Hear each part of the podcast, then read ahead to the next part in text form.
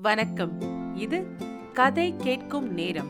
இன்று நா. பார்த்தசாரதி அவர்கள் எழுதிய மகாபாரதம் அறத்தின் குரல்.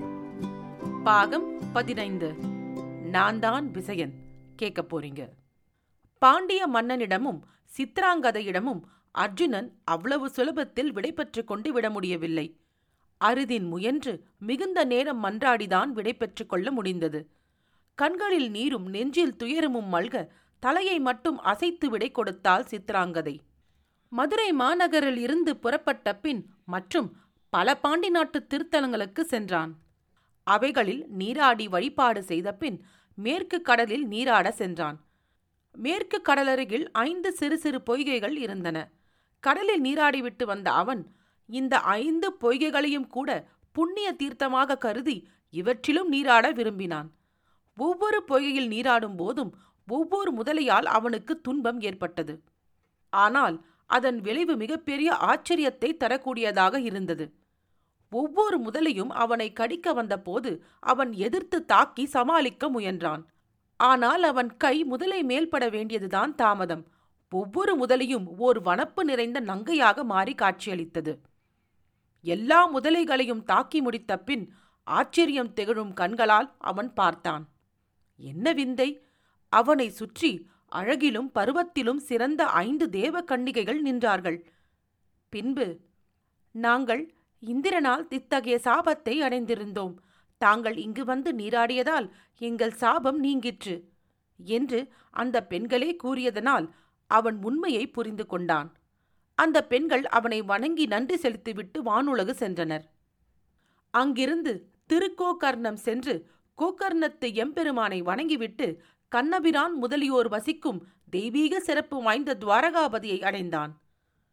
துவாரகை நகரத்துக்குள் பிரவேசிக்கும் போதே சுபத்திரை பற்றிய இன்பகரமான உணர்வுகள் அவன் இதயத்தில் எழுந்தன. துறவி போன்ற கோலத்துடனே தான் வந்திருப்பதால் தன்னை எவரும் அடையாளம் கண்டு கொள்ள இயலாதென்று தோன்றியது அவனுக்கு. தான் வந்திருந்த ஆண்டிக் கோலத்துக்கு ஏற்ப துவாரகை நகரத்தின் கோட்டை வாசலில் இருந்த ஓர் ஆலமரத்தடியில் அமர்ந்து கொண்டு எல்லாம் வல்ல இறைவனின் அவதாரமாகிய கண்ணபிரானை மனதிற்குள் தியானித்தான். அன்பர்களின் நினைவை பூர்த்தி செய்தலையே தன் முக்கிய காரியமாக கொண்டுள்ள அந்த பெருமானும் அர்ஜுனன் துவாரகைக்கு வந்து தங்கி இருப்பதை அறிந்து கோட்டை வாயில் ஆலமரத்தில் அமர்ந்து கொண்டிருந்த அவனுக்கு முன்னால் தோன்றினார்.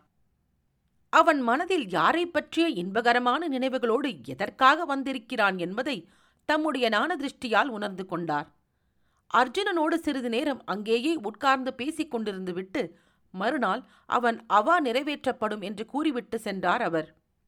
மறுநாள் துவாரகைக்கு அருகிலுள்ள மலை ஒன்றில் அந்நகரத்து மக்கள் இந்திரதேவனுக்காக கொண்டாடுகிற விழாவின் பொருட்டு கூடியிருந்தார்கள். கண்ணன் பலராமன் சுபத்திரை முதலிய ராஜ குடும்பத்தினரும் அங்கே வந்திருந்தார்கள். கண்ணபிரான் துறவிக்கோலத்தில் இருந்த அர்ஜுனனையும் அங்கே அழைத்து வந்திருந்தார்.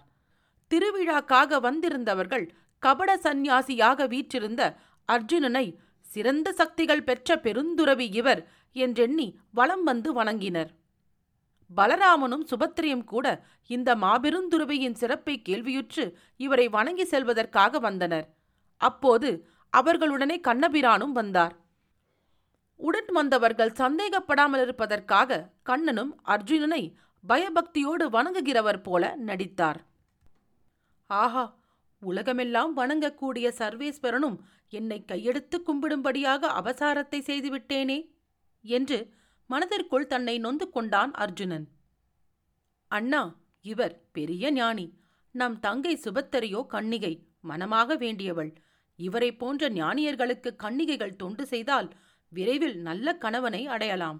எனவே இந்த முனிவரின் தொண்டில் சுபத்திரை இன்றிலிருந்து இந்த விழா முடிகின்ற வரை ஈடுபடுவது நல்ல பயனை அளிக்கும் என்று அர்ஜுனனை கடைக்கண்ணால் குறும்புத்தனமாக பார்த்து கொண்டே பலராமனை நோக்கி கூறினான் கண்ணன். பலராமன் அப்படியே செய்யலாம் தம்பி என்று சம்மதித்தான். அர்ஜுனன் உள்ளூர தனக்கு ஏற்பட்ட மகிழ்ச்சி முகத்தில் தெரிந்துவிடாதபடி கஷ்டப்பட்டு அடக்கிக் கொண்டான். இந்த ஏற்பாட்டின்படி கபட சந்நியாசியாகிய இருந்த அர்ஜுனனுக்கு பணி செய்வதற்காக சுபத்ரையையும் அவளுக்கு துணையாக ஒரு தோழி பெண்ணையும் அங்கே விட்டுவிட்டு பலராமனும் கண்ணனும் தங்கள் காரியங்களை கவனிக்க சென்றார்கள். போகிற போக்கில் கண்ணன் அர்ஜுனனை நோக்கி கண்ணை சிமிட்டிவிட்டு சென்றார். அன்றிலிருந்து சுபத்திரையும் அவளுடைய தோழியும் துறவிக்கு பணிபுரிந்து மகிழ்ந்தார்கள். சுபத்திரை ஒரு நாள் முனிவரிடம் சில செய்திகள் விசாரித்து அறிய ஆசை கொண்டாள். சுவாமி தாங்கள் எந்த ஊரில் இருந்து யாத்திரை புறப்பட்டீர்கள்? தங்களுடைய சொந்த ஊர் எது? என்று கேட்டாள் சுபத்ரை. அம்மா எனக்கு யாதும் ஊர்தான்.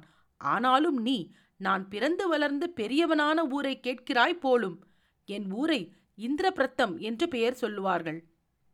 சுவாமி தங்கள் ஊர் இந்திரபிரத்தம் என்று கேள்வியுற்று மிகவும் மகிழ்கின்றேன். இந்திரபிரத்த நகரத்தில் தருமன் வீமன் நகுலன் சகாதேவன் ஆகியவர்கள் நலமாக இருக்கின்றார்களா?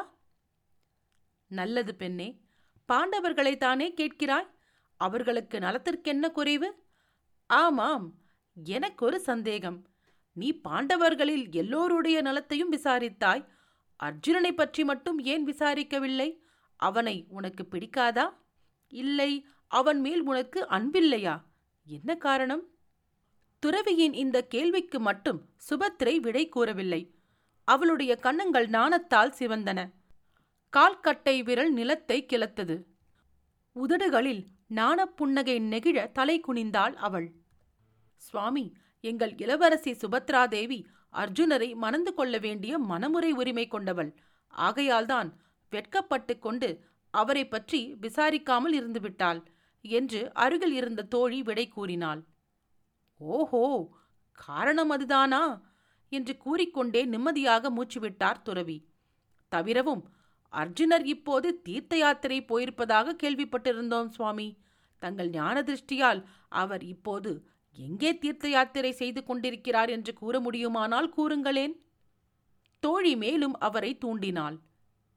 கபட சந்நியாசி வேஷத்தில் இருந்த அர்ஜுனன் சிரித்துக்கொண்டே சன்னமாக குழைந்த குரலில் கூறலானான். அம்மா உங்கள் இளவரசியை மணந்து கொள்ளப் போகும் அந்த அர்ஜுனர் இப்போது இதே இடத்தில் உட்கார்ந்து சந்நியாசியாக காட்சியளித்துக் கொண்டிருக்கிறார் என்று அவருக்கு சொல்லுங்கள். இவ்வாறு கூறிக்கொண்டே தன் சொந்த தோற்றத்தோடு அவர்களுக்கு முன்னால் நின்றான் அவன். தோழிப்பெண் திடுக்கிட்டு விலகி சென்றாள். சுபத்திரை அதே நாணமும் பயபக்தியும் கொண்டு எழுந்து நின்றாள். ஆர்வமிகுதியோடு அருகில் நெருங்கி அவள் கரங்களை தன் கரங்களுடன் இணைத்துக் கொண்டு சுபத்ரை நான் தான் விசயன். என்னை தெரிகின்றதா? என்றான். சுபத்ரை லேசாக சிரித்தாள். அவர்கள் ஒருவரையொருவர் அன்போடு நோக்கினார்கள். தோழி பதறிப்போய் சுபத்திரையின் அன்னை தேவகியிடம் சென்று உண்மையை சொல்லிவிட்டாள். தேவகி பரபரப்படைவதற்கு முன்னால் விஷயத்தை கண்ணபிரான் அறிந்து அவளை அமைதியாக இருக்கும்படி செய்தார்.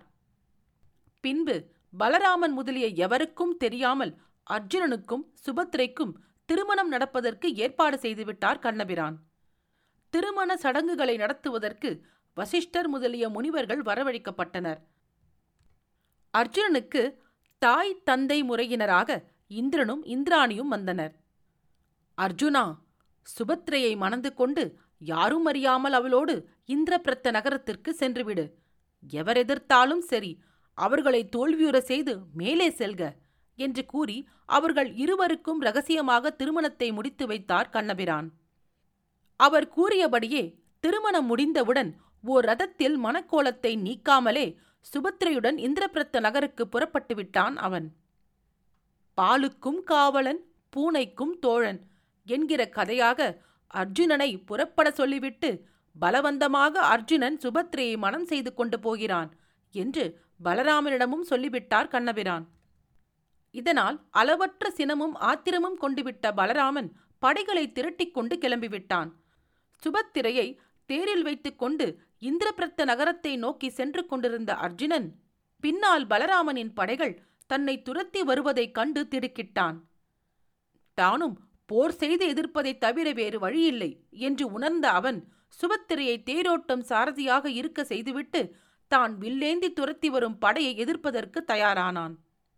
சுபத்திரை நீ பயப்படாதே. உன் அண்ணனுக்கோ அவனை சேர்ந்தவர்களுக்கோ என் விற்போரால் ஒரு சிறு புண்ணும் ஏற்படாமல் போர் செய்து நான் தடுத்து விடுகிறேன். என்று கூறிவிட்டு எதிரிகள் பக்கம் திரும்பி வில்லை நானேற்றுவதற்கு தொடங்கினான் அர்ஜுனன். மிக குறுகிய நேர போரிலேயே பலராமனையும் படைகளையும் தடுத்து நிறுத்திவிட்டு வேறெந்த தடையுமின்றி மேற் சென்றான் அவன். இந்திரபிரத்த நகரம் வருகின்ற வரை தேரை சுபத்திரையே சாரத்தியம் செய்தாள். இந்திரபிரத்தத்தில் சகோதரர்கள் அர்ஜுனனையும் சுபத்திரையையும் மனக்கோலத்தில் கண்டு களிப்போடு வரவேற்றனர். அந்த புறத்தில் இருந்த திரௌபதி முதலிய மகளிர் சுபத்திரைக்கு மங்கள நீர் கரைத்து பாதங்களை கழுவி அன்போடு அழைத்து சென்றனர். தேர்க்குதிரைகளின் கடிவாளத்தை பிடித்து இழுத்து திறமையோடு சாரத்தியம் செய்து கொண்டு வந்த அவள் ஆற்றலை வியந்தனர். வில்லும் கையுமாக சுபத்திரையோடு தேரில் இருந்து இறங்கிய அர்ஜுனனை குறித்து என்ன துன்பம் நேர்ந்ததோ என்று திகைத்தனர் சகோதரர்கள். பின்பு அவனே நடந்த நிகழ்ச்சிகளை கூற கேட்டு அறிந்து கவலை தவிர்த்தனர். இங்கு இவ்வாறு இருக்கும் நிலையில் கண்ணபிரான் படையெடுத்து வந்திருந்த பலராமனை சமாதானப்படுத்தி அவனிடம் உண்மையை கூறினார். பலராமனும் ஆற அமர சிந்தித்து பார்த்த பின் மன அமைதியுற்று சீற்றம் தணிந்தான். அவ்வாறு சீற்றம் தணிந்த அவனையும் அழைத்துக் கொண்டு சுபத்திரைக்கும் அர்ஜுனனுக்கும் மனப்பரிசல்களுடன் இந்திரபிரத்த நகரத்துக்கு புறப்பட்டு வந்து சேர்ந்தார் கண்ணபிரான். பலராமன் அர்ஜுனனிடமும் சுபத்திரையிடமும் தன் ஆத்திரத்தை மன்னிக்குமாறு வேண்டிக் கொண்டு பரிசில்களை அளித்தான். சில நாட்கள் அவர்களோடு தங்கியிருந்து விட்டு பலராமன் துவாரகைக்கு சென்றான். கண்ணபிரானோ பிரிய மனமின்றி அவர்களுடனே தங்கியிருந்தார். காலம் இன்ப வெள்ளமாக கழிந்து சென்று கொண்டிருந்தது. உரிய காலத்தில் அர்ஜுனன் சுபத்ரை இவர்களுக்கு அபிமன்யு என்ற வீரப்புதல்வன் பிறந்தான். பாண்டவர் புத்திரர்களாக திரௌபதிக்கு ஐந்து ஆண் மக்கள் பிறந்தார்கள். இவர்கள் வளர்ந்து நினைவு தருகின்ற பருவத்தை அடைந்தபோது குருகுல வாசம் செய்து அறிவுக்கலையும் போர்க்கலையும் கற்றுக்கொள்ள ஏற்ற ஆசிரியர்களை நியமித்தனர். மகாபாரதம் அறத்தின் குரல் பாகம் பதினைந்து. நான் தான் விசயன் கேட்டதற்கு நன்றி. இன்னொரு பகுதியில் உங்களை மீண்டும் சந்திக்கிறேன். நன்றி ராரா.